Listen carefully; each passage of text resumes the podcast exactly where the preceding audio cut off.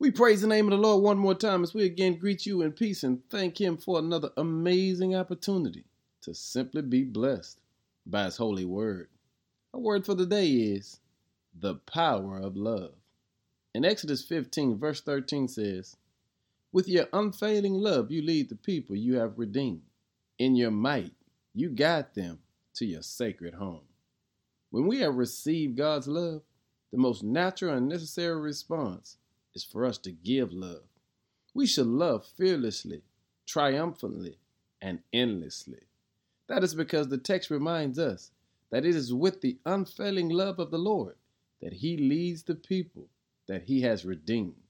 And the truth is, God doesn't have love, God is love. Love is His very nature.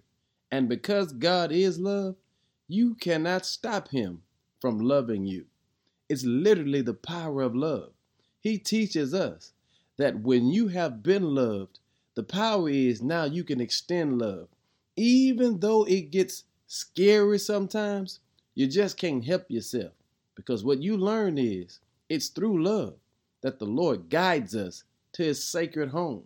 That is, that place of rest and comfort in him. That is, that place of peace that only he can give. That is, that place of joy in a chaotic world. Hey, family, never let this world make you lose sight of the power of love, because it's with the unfailing love of the Lord that the people he has redeemed, he leads. And the truth is, it's through that might that God leads us to a place called love. It's heaven. It's the place where we rest with the Lord. Try it today and watch the Lord blow your mind. In Jesus' name, Amen.